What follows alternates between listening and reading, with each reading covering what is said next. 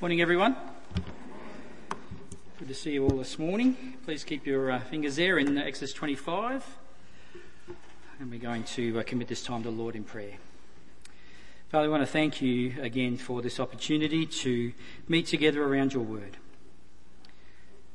Lord, this morning uh, we commence a new preaching series. And uh, Lord, we uh, want to invite you to come and speak to our hearts. Lord, we're in the Old Testament, but we know that, Lord, even though uh, many people uh, see the Old Testament as being irrelevant today, we know that it points very much to Jesus Christ. And so we pray that you'd help us to see Jesus this morning through what we have to uh, say, what you have to say to us. And Lord, may we give you all honour and glory as we come and we humbly sit at your feet for your teaching today.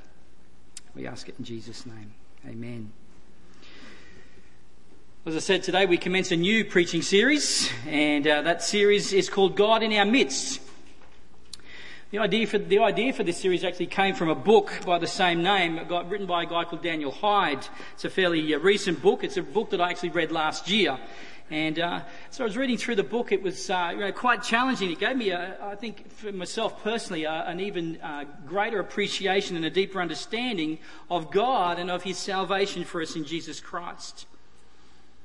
Um, as we look through this series over the next uh, six to eight weeks, my plan is really not to plagiarise his book. However, many I think of the wonderful insights that will actually come out through these passages and through these uh, through these messages will be, that will be shared with you will certainly uh, be very much um, certainly attributable to uh, to much of his writing. Over this series, we'll be focusing on the tabernacle and its furniture, hence the uh, the blue, the purple, and the uh, the scarlet. Uh, material up behind us, and thanks for uh, for Joe for organising all of that. And blue, blue, by the way, is for heaven. It's remind us of the heavenliness of God. I'll test you on that tomorrow, Dale. The tabernacle. You might think, what on earth has the tabernacle got to say to us today? Being, you know, people who have, you know, living some three and a half thousand years after this thing was even built. What on earth does it have to say to us? Well, I think it has to say an awful lot to us, actually. And I hope that as we go through this series, you'll see just the, uh, you'll get a grasp of the, of the, uh, the depth of the, uh, the meaning behind it and how it points so much to Jesus Christ. You know, the tabernacle was this portable structure that God gave Moses detailed instructions for.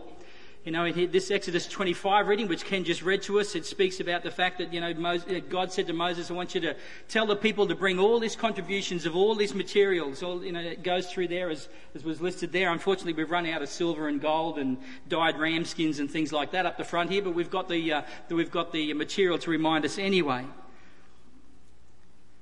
But as you go through Exodus 26 through to Exodus 30, you'll, you'll get all of these incredibly detailed instructions as to the building of this tabernacle. God wanted it made specifically according to His design.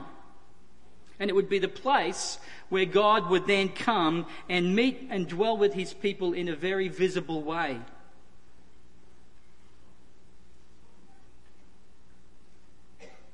As this place, as this building was set up in the midst of the people, it would be very much a place where the people could visibly see the presence of God with them, dwelling with them there in their day to day lives as they carried out their wilderness wanderings. What we need to first understand about the tabernacle, though, is this that it gives us an earthly picture of a heavenly reality. Oftentimes we uh, speak about the fact that in the Old Testament we speak of shadows and types. Well, the, the, the, the, uh, the tabernacle is indeed a shadow.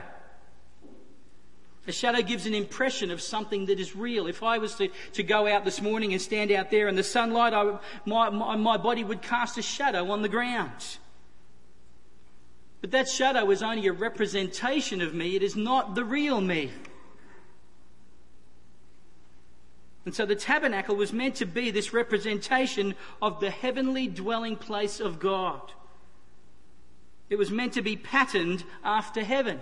As God said, you know, to Moses, He said, And let them make me a sanctuary that I may dwell in their midst, and exactly as I show you concerning the pattern of the tabernacle and of all of its furniture, so you shall make it. So God is saying, here's the pattern, Moses, and he gave got Moses that pattern there on Mount Sinai when he gave Moses the Ten Commandments, the law for the people of God. And he says, exactly, Moses, as you see the real thing, this is the pattern that you are to make it. So the tabernacle itself is a picture of the reality of God's dwelling place in heaven. So we need to understand that first and foremost. Hebrews chapter 8, verses 1 through to 2, and verse 5 says this. The writer of Hebrews says, Now the point in what we are saying is this we have such a high priest, speaking about Jesus, one who is seated at the right hand of the throne of the majesty in heaven, a minister in the holy places, in the true tent that the Lord set up, not man. They, the priests, serve a copy and a shadow of the heavenly things for when Moses was about to erect the tent, that is the tabernacle, he was instructed by God, saying, See that you make everything according to the pattern that was shown you on the mountain. We see here, this, this is a representation of the heavenly dwelling place of God. Hebrews 9:24 says for Christ has entered not into the holy places made with hands speaking of the tabernacle which are copies of the true things but into heaven itself, now to appear in the presence of God on our behalf. So the tabernacle is only a copy of the true reality of heaven. It therefore gives us insight into the realities of God, namely His person and His character, but it also gives us insight into God's purposes for us as His people, for mankind. When you entered in through those doors this morning, what is it that you came into? A building? An auditorium? Gathering of people? Can I suggest this morning that as we have come to meet together here in this place, that we have entered into something far grander and far greater than we might have imagined. Hopefully, as we delve into this tabernacle and its construction and purpose, we will begin to see our own gatherings as the people of God in a new light. Not only that, hopefully, we will also begin to gain a much deeper appreciation and understanding of the person and work of Jesus Christ on our behalf and the wonders of salvation that he has secured on our behalf. So this morning I want to begin by giving you a brief overview of the tabernacle in relation to its, its construction and its, and, and, its, and its function. But then I want to highlight three things that, point, that it points to. Three things that it points to. It speaks, first of all, of heavenliness. It also speaks about holiness. And it speaks about helpfulness we read through in Exodus 25, 1 to 9, we see that the tabernacle was, as said, was meant to be the place where God dwelt with his people. It was to be his sanctuary. It was to be made, as said, according to the exact pattern that God gave to Moses. It was to be used, it was to be constructed from the materials that the people of, of God brought as a, as, a, as a contribution, as a free will offering for the building and the making of the tabernacle and all of its furniture. You might wonder where on earth did these people get all this stuff? If you go back into Exodus, you'll see that when the people had, uh, been, uh, re- had been freed from slavery in Egypt, as they went to leave, the Egyptians actually gave them all this gold and silver and all these, all these materials. So even then, God was planning for what was coming later down the track. And so the people came and they gave and they gave freely and openly. In actual fact, as you get to Exodus 36, it says that the people gave so much that, that, that Moses had to tell the people, stop, stop giving. We've got more than enough. Wow. What an attitude. What an attitude of worship on the people, hey? On behalf of, behalf of the people. As I said, it was to be constructed of gold and silver and bronze and blue and purple and scarlet yarns, of fine twine linen, the hides of various animals, acacia wood, oils and spices and precious stones. we're given the dimensions and all the various instructions as to how the tabernacle, the tabernacle was to be assembled in Exodus, Exodus chapter 26 through to 30. Essentially, the tabernacle was like this. It was a large tent surrounded by a curtained off courtyard. I've given you just a brief uh, um, sort of uh, illustration or diagram, if you like, up there on the, uh, on the screen. The courtyard itself was to be approximately 46 metres long on the long side and about 23 metres wide on the short side. It was to be curtained off with curtains that were around about 2.3 metres high so people couldn't actually look over and see in.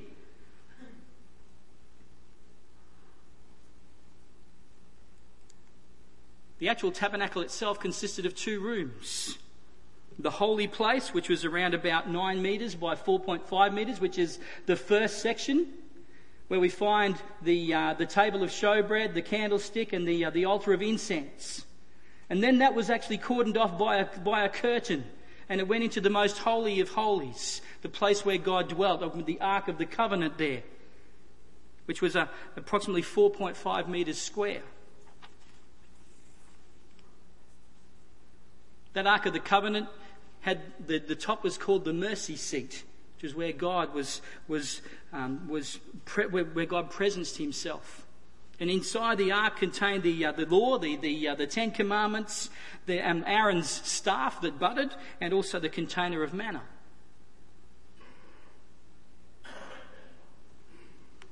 So we see that it was, you know, just a, a fairly kind of um, you know, fairly kind of uh, unique structure in, in terms of the Israelites had not had anything like this before amongst them. So we get a bit of a picture of, of what it kind of looked like. So let's look then quickly then at what the tabernacle teaches us this morning. And the first thing we're going to focus on is its heavenliness. And when I was a young boy living in Portsmouth in England, um, I came out here when I was uh, six years old. We lived in a, uh, a, council, a set of council flats in England. Um, we lived on the 12th floor, and uh, the playgrounds around the uh, around the uh, the place where we lived were bitumen. And I remember on a few occasions going on the roundabout, you know, those roundabouts of death that you can be actually sort of yeah thrown off of, and you know, sort of skinning my head and knees and stuff like that. I lived in a concrete jungle. Every now and again, Mum would take us over to, uh, we, we, we, would walk sort of, you know, through into the centre of town, past the Guildhall, which is kind of like the council chambers and that sort of stuff, across the, uh, you know, the big square where that was, and then underneath the railway bridge, and then and through this tunnel. And as we came out through from the, on the, the other side of this tunnel, we were met with this beautiful, luscious, green, open park with these beautiful shaded trees and, and birds, you know, whistling and, and, and that sort of thing. And it was like this completely different world. It was like entering into a completely different world. And that was what the tabernacle was like for the people of God. When they came into that courtyard, as they entered into the, through that, that, that curtain, that entry curtain into the courtyard, they were entering into an entirely different world. As I said, the whole thing was completely screened off from the rest of the camp. There was only one way in, and that was through the main entrance. And there was this beautifully, you know, tapestried kind of, uh, of curtain right at, the, right at the front, made of the blue and the purple and the scarlet yarn, all fine twined in and amidst the white linen.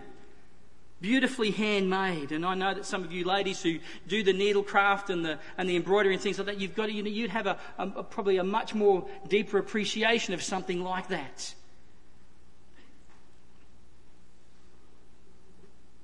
The tabernacle was designed to reflect the heavenly reality in which God exists and that He desires for His people to experience. It's interesting, you know, the fact that God had actually sort of said to Moses, This is how I want you to make the tabernacle. This is how I want it to be designed. This is the furniture you use. This is, all, this is how, it's, how, how it's meant to operate. Tells us that actually, when it comes to worshipping God, it is God Himself who determines what is acceptable worship to Him, not man.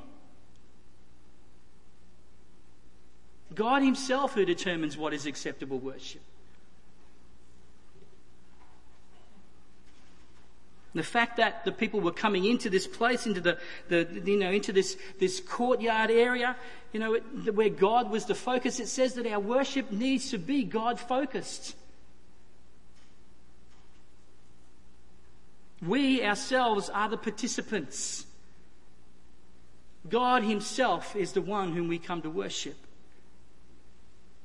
As we gather here in this building on Sunday, or in fact, any time we gather together as the people of God, you know, we come into the very presence of this holy and awesome God. Isaiah 6 speaks of the prophet going, you know, being given this wonderful vision of being brought into the very throne room of God, and he stands there before the throne, and it says that, uh, you know, God was there on his throne, and his, and his train filled the temple, and there was smoke, and the, the, the, the, the temple shook because of the holiness of God. And, and Isaiah was overcome by this, by this incredible holiness and majesty and glory of God that he said, Oh, woe is me, I am undone. I am completely at a loss before God.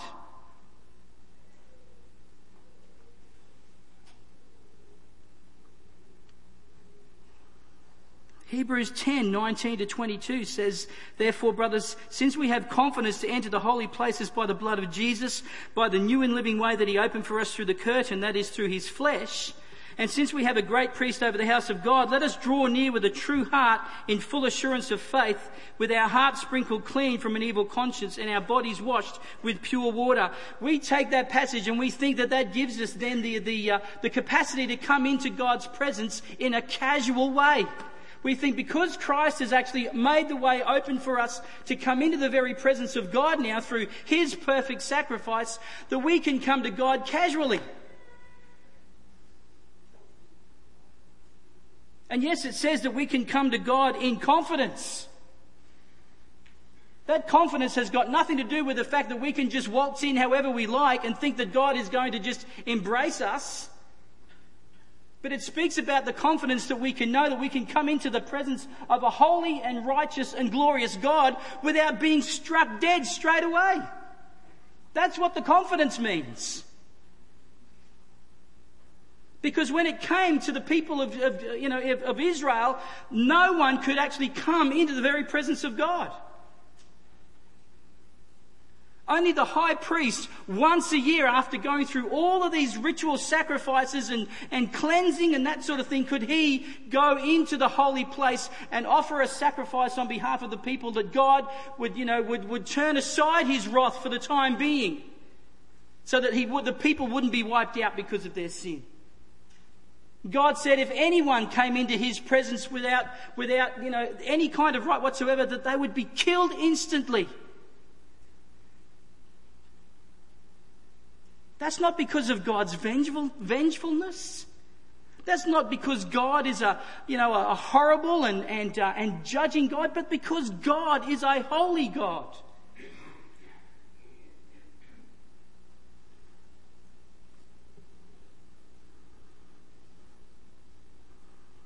And yes, for us today, Jesus is the means by which we can come into his presence with confidence, knowing that we won't be killed knowing that we won't bear his wrath.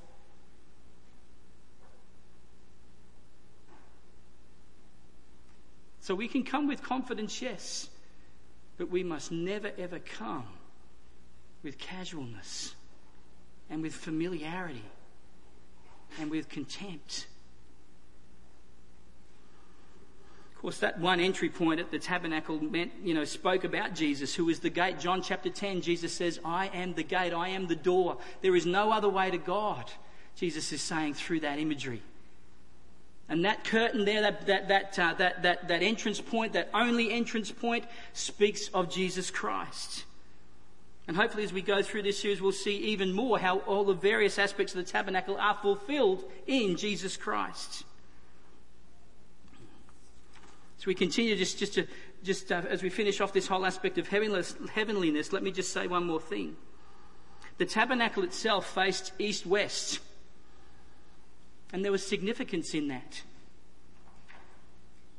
If you cast your mind back to the, uh, the account of Adam and Eve in the Garden of Eden, how when they rebelled and they rejected God, they disobeyed God, God sent them out of the garden, didn't He? And what did He put at the eastern side of the garden? The cherubim and the flaming sword, which prevented people from coming back into the presence of God. At that eastern entrance, so to come from the east through to the west is to come from outside of God's presence into the presence of God, moving from east to west.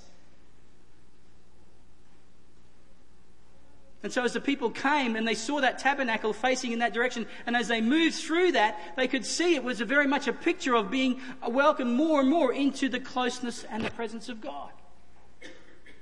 The psalmist in Psalm 103 verse 12 says this, and I've already sort of seen it as kind of like speaking about distance.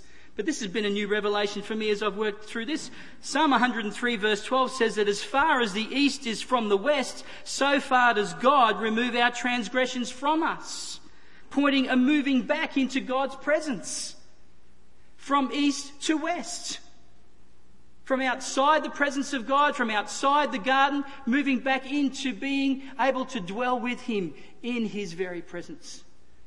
As far as the east is from the west, so far does he remove our transgressions from us. The heavenliness of the tabernacle. Next is the holiness. Now, the tabernacle was the place of God's holy presence in the midst of his people. I think I might have missed a couple of slides here. Sorry about this, guys, for those of you who are taking notes. Okay, there we go. So it's a different world designed to reflect the heavenly reality in which God exists. And then Jesus is the entry point. John 10 9. Let's move on to holiness, as I said. The holiness of the tabernacle derived not from the actual, it's not from itself, but from the fact that of God's holy presence being there within the tabernacle. See, apart from God, the tabernacle was just a tent. It's the same with our buildings. You know, this is just a building. This is just a room. It's just an auditorium. But when the people of God come together to meet in this place, then God is present with us. Did you know that? That when we come together to meet together as the people of God here in this place, God is present here. The holy God is present here. The glorious God is present here.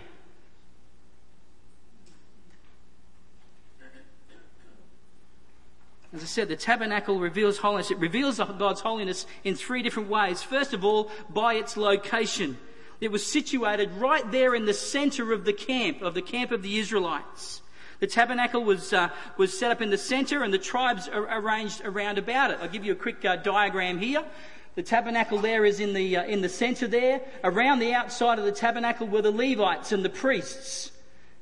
And then outside of that were the tribes. And on the eastern side, the three tribes there. And those numbers, by the way, actually uh, are the numbers that are given to us from Scripture about the men aged between 20 and 50 who were eligible for, uh, for fighting in the army. Okay? That's what those numbers uh, stand for. Okay? So they just include just the men of 20, 20 to 50 years of age. And you can see they're set up the north, the south, and the east and the west around the tabernacle itself. Does that picture actually uh, give you a, um, an image of something else there? What sort of shape does it form? Cross. Exactly. It forms a cross with God at the centre. God has always got to be at the centre, folks. God has always got to be at the centre of our lives. He has always got to be at the center of our worship.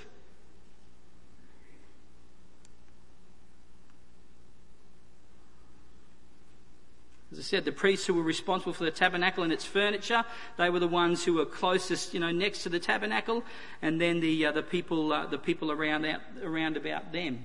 Outside of the camp was considered to be the unholy places the unholy places. And so what we see is that as you move from outside the camp, moving closer and closer into the camp, into the tabernacle, through the courtyard, through the holy place, into the most holy of holies, we see that there is a, a greater holiness moving from outside to inside.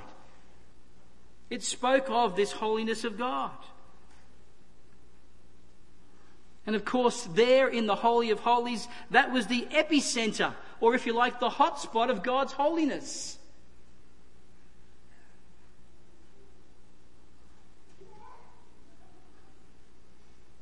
Not only did the, uh, the tabernacle reveal the holiness of God by its location, but it also revealed the holiness of God by its construction, the materials that are used for its construction. Again, moving from the exterior, we find concentric circles of ever increasing worth. From the outside, you know, there was the, the, the, the things were made of, of bronze. The, uh, the, the um, uh, pegs that actually held up the, uh, the outer curtain were actually stood up. They were made of wood and they were stood in, in bronze um, stands, if you like. All right? And the pegs themselves were to, to, uh, to, to stake it to the ground. They were made out of bronze. But as you get closer and closer, in fact, actually, the, the, the, um, the, the, altar and the, uh, the laver of the, the, the, uh, the bronze washing laver out in the, the courtyard, they themselves were also made of bronze. But as you move closer and closer into the tabernacle itself and into the Holy of Holies, it goes from silver to gold, and it is pure gold. There in the, in the, um, in the tabernacle, in the Holy of Holies, everything was covered in gold. The, although it was made of acacia wood, the planks, the boards, and everything were all covered in gold. The ark itself was covered with gold inside and out. So the materials themselves spoke about the ever increasing worth so that speaks about, you know, another aspect of God's holiness, God's worthiness. The four layers of, uh, of covering of the tabernacle, the tent that we saw earlier, there was four layers of, of material that was over the tabernacle. And the inner, the inner layer of material was, again, this fine twined linen with this blue and purple and scarlet yarn, you know, weaved through it. And then the next layer was this, was this, uh, was this um, um, goat's hide, if you, this, this goat skin, if you like, the, the, the hair, which was white and then the, the ram skin which was dyed, the, the, the leather, the leather uh, of the ram skin that was dyed red. And then the outer covering was a little bit, uh, some little bit of conjecture as to what that might have been. Many scholars actually point to it as being um, the, uh, the hide of, of sea cows, or kind of like our dugongs or things like that. It was kind of like a waterproof covering for the, uh, for the whole structure. But it was the, uglier, the ugliest layer of the lot. And so as you moved in from that layer in, it was just got more beautiful and more expensive, more holy. The actual function of the, temp- of the tabernacle also pointed to, pointed to its holiness as well. We're told that the people needed to worship God in the splendor of His holiness. Psalm 29 and verse 2. The tabernacle was to be the place where the people came and they offered acceptable sacrifices to God. Where their sins were atoned for, where they were made clean in God's sight. Leviticus 11:44 tells us that we would, the, the people were to be holy themselves. It says that you know, God said to his people Israel, You will be for me a holy nation and a kingdom of priests. And of course, we, re- we, we read that later on in the New Testament in Peter's letters, where Peter says the same thing about the people of God today. We are a holy nation, a kingdom of priests, a people belonging to God. But also in Peter's letters, we read the fact that we are also to be holy as God is holy. But it is only God who can make us holy. Folks, if there's only one thing that you take away from this message this morning, let it be this. It was a fearful thing to come into the presence of the Lord. It was a fearful thing. Yes, He was their God. He was their Father. He was their sustainer and helper. In fact, the Bible speaks about the fact that God was His people's, the, the, husbands to His people. But He was also the holy God. And today, when we come to worship God, we worship that same holy God. Yes, Jesus has opened the way for us to enter into the